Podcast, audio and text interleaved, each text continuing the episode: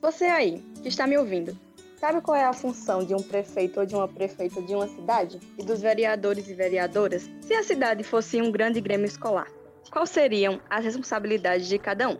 Vem com a gente, porque no episódio de hoje do Um Dia Pode, nós vamos descobrir. Um Dia Pode.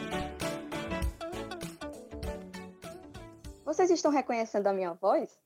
Lembram daquele episódio sobre a sala dos diretores? Pois então, gostei tanto de descobrir as funções de um diretor que hoje invadi um dia pode para aprender um pouco sobre os nossos políticos. Mas antes, deixa eu te lembrar que eu sou a Itauana. Para nos ajudar nessa missão de hoje, eu estou aqui com uma convidada mais que especial, que é a Elisa. Elisa, você pode se apresentar para a gente? Oi, Itauana! Eu também estou muito feliz de estar aqui com vocês. Eu sou Elisa, sou diretora da área de Relações Governamentais e de Redes do Ensina Brasil. Tenho o maior orgulho desse Um Dia Pode. Adoro ouvir e sonhar junto com essa galera que produz esse podcast. Olha só, que legal! Elisa, para começar essa conversa, deixa eu te perguntar: criança e adolescente votam? Você pode votar a partir dos 16 anos, mas o voto só é obrigatório dos 18 aos 70 anos. Porém, desde novinhos, começamos a votar para escolher nossos representantes. Quer um exemplo? Você já teve que votar para escolher um representante de turma, não foi? Como você decidiu em quem votar? Sim, já tive que escolher um representante de turma. Eu decidi votar nele por as características dele, pela forma que ele se comportava dentro da sala e ali eu poderia perceber se ele era a pessoa ideal para cuidar da turma. Então, quando passamos a ter idade para votar, começamos a escolher quem serão nossos representantes no Brasil. Na hora do voto, assim como você, a gente precisa decidir nossos critérios e pesquisar quais candidatos atendem a eles. Entendi, mas por que tem presidente, vice-presidente, ministros? Tudo é a mesma coisa? Não, cada cargo tem a sua função. Eu vou tentar te explicar fazendo uma brincadeira. Vamos fingir que o Brasil é a sua escola. Na escola, geralmente escolhemos um grêmio estudantil para representar os alunos da escola, certo? Na sua escola já tem um grêmio estudantil? Não, mas só em cada sala tem um representante, mas um grêmio não. Bom, vamos então entender como é que são distribuídas as funções para quem sabe montar um grêmio na sua escola. E quando tiver idade para votar, saber direitinho o que cada representante político faz. No Brasil, nós temos três poderes: o executivo, o legislativo e o judiciário. O executivo ele é composto por, pelo presidente da República, pelos governadores e pelos prefeitos. Já no legislativo, a gente tem os senadores, os deputados federais, deputados estaduais e os vereadores. Todos esses que falei até agora são escolhidos pelo voto popular. E por último, temos o judiciário, mas esse não é escolhido por voto. Entendi. Mas qual é a diferença entre o executivo, legislativo e o judiciário? Boa pergunta. O executivo é como se fosse o grêmio estudantil da sua escola. O presidente do grêmio representa todos os alunos da escola, não é? Então, o presidente da República representa todos os brasileiros. Além disso, assim como o presidente da República, o presidente do Grêmio também tem que administrar, fazer a gestão dos recursos e cuidar para que o regimento da escola seja seguido. Tá, mas e o governador e o prefeito? Eles também são do executivo? Qual a diferença deles para o presidente da República? São sim. De um, de um jeito bem geral, podemos dizer que a maior diferença entre eles é quem e onde eles representam. O prefeito representa a cidade no estado, o governador representa o estado no país e o presidente da república representa todo o Brasil para o mundo. Mas isso varia de acordo com o contexto também, porque o prefeito, por exemplo, representa a cidade em qualquer lugar do mundo. Esse foi só um jeito mais simples de trazer essa ideia aqui. Hum, não sei se entendi muito bem. Você poderia explicar como seria na escola? Claro. Pensa que o presidente da República é o presidente do Grêmio Estudantil. Ele representa todos os alunos da escola. Porém, cada turma tem seu representante de turma. Eles representam cada turma como se fossem seus governadores que representam cada estado. Tá, mas e o prefeito? Seria quem? Sabe quando a professora divide vocês em grupos e pede para escolher o líder do grupo?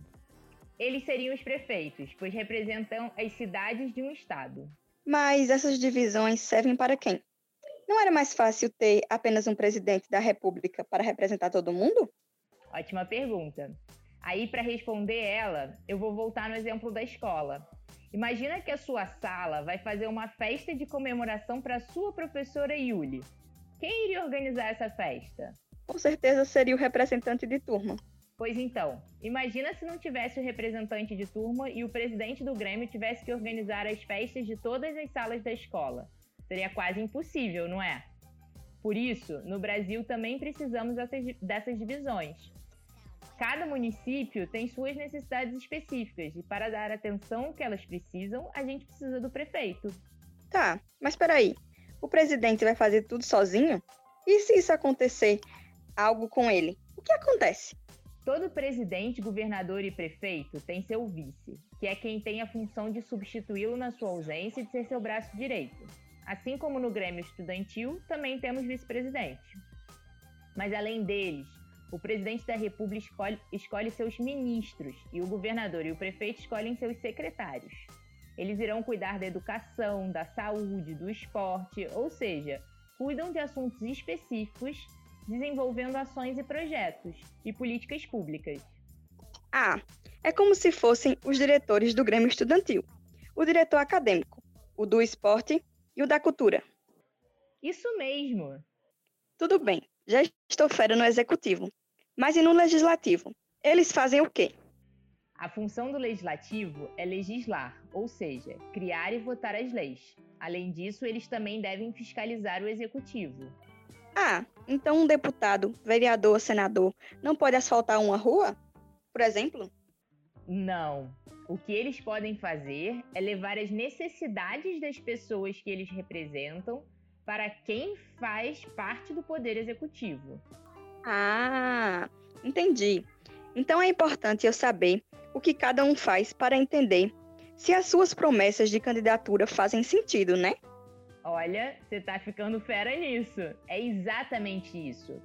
É muito importante a gente entender quais são as normas. Por exemplo, o Grêmio Estudantil não pode propor que o recreio dure uma hora, porque a escola já tem um regimento. Assim como não faz sentido um candidato a vereador falar que vai construir um hospital. O que eles podem fazer é a indicação de defender uma pauta, ou seja, eles propõem que vão defender aquilo junto daqueles que podem executar. Ou seja, no Brasil, o executivo, na escola, a direção.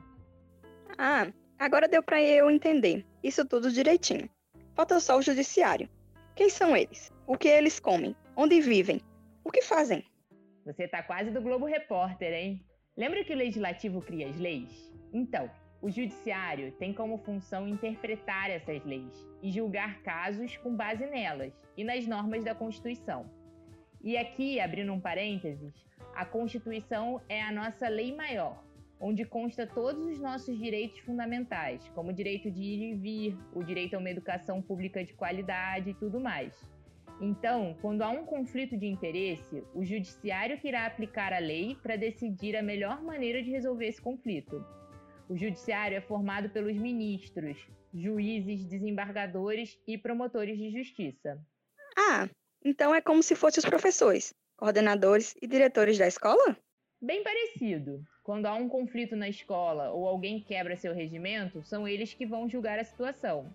Então, foi uma boa comparação. Nossa, Assim que eu fizer 18 anos, já quero me candidatar para ser presidente da República.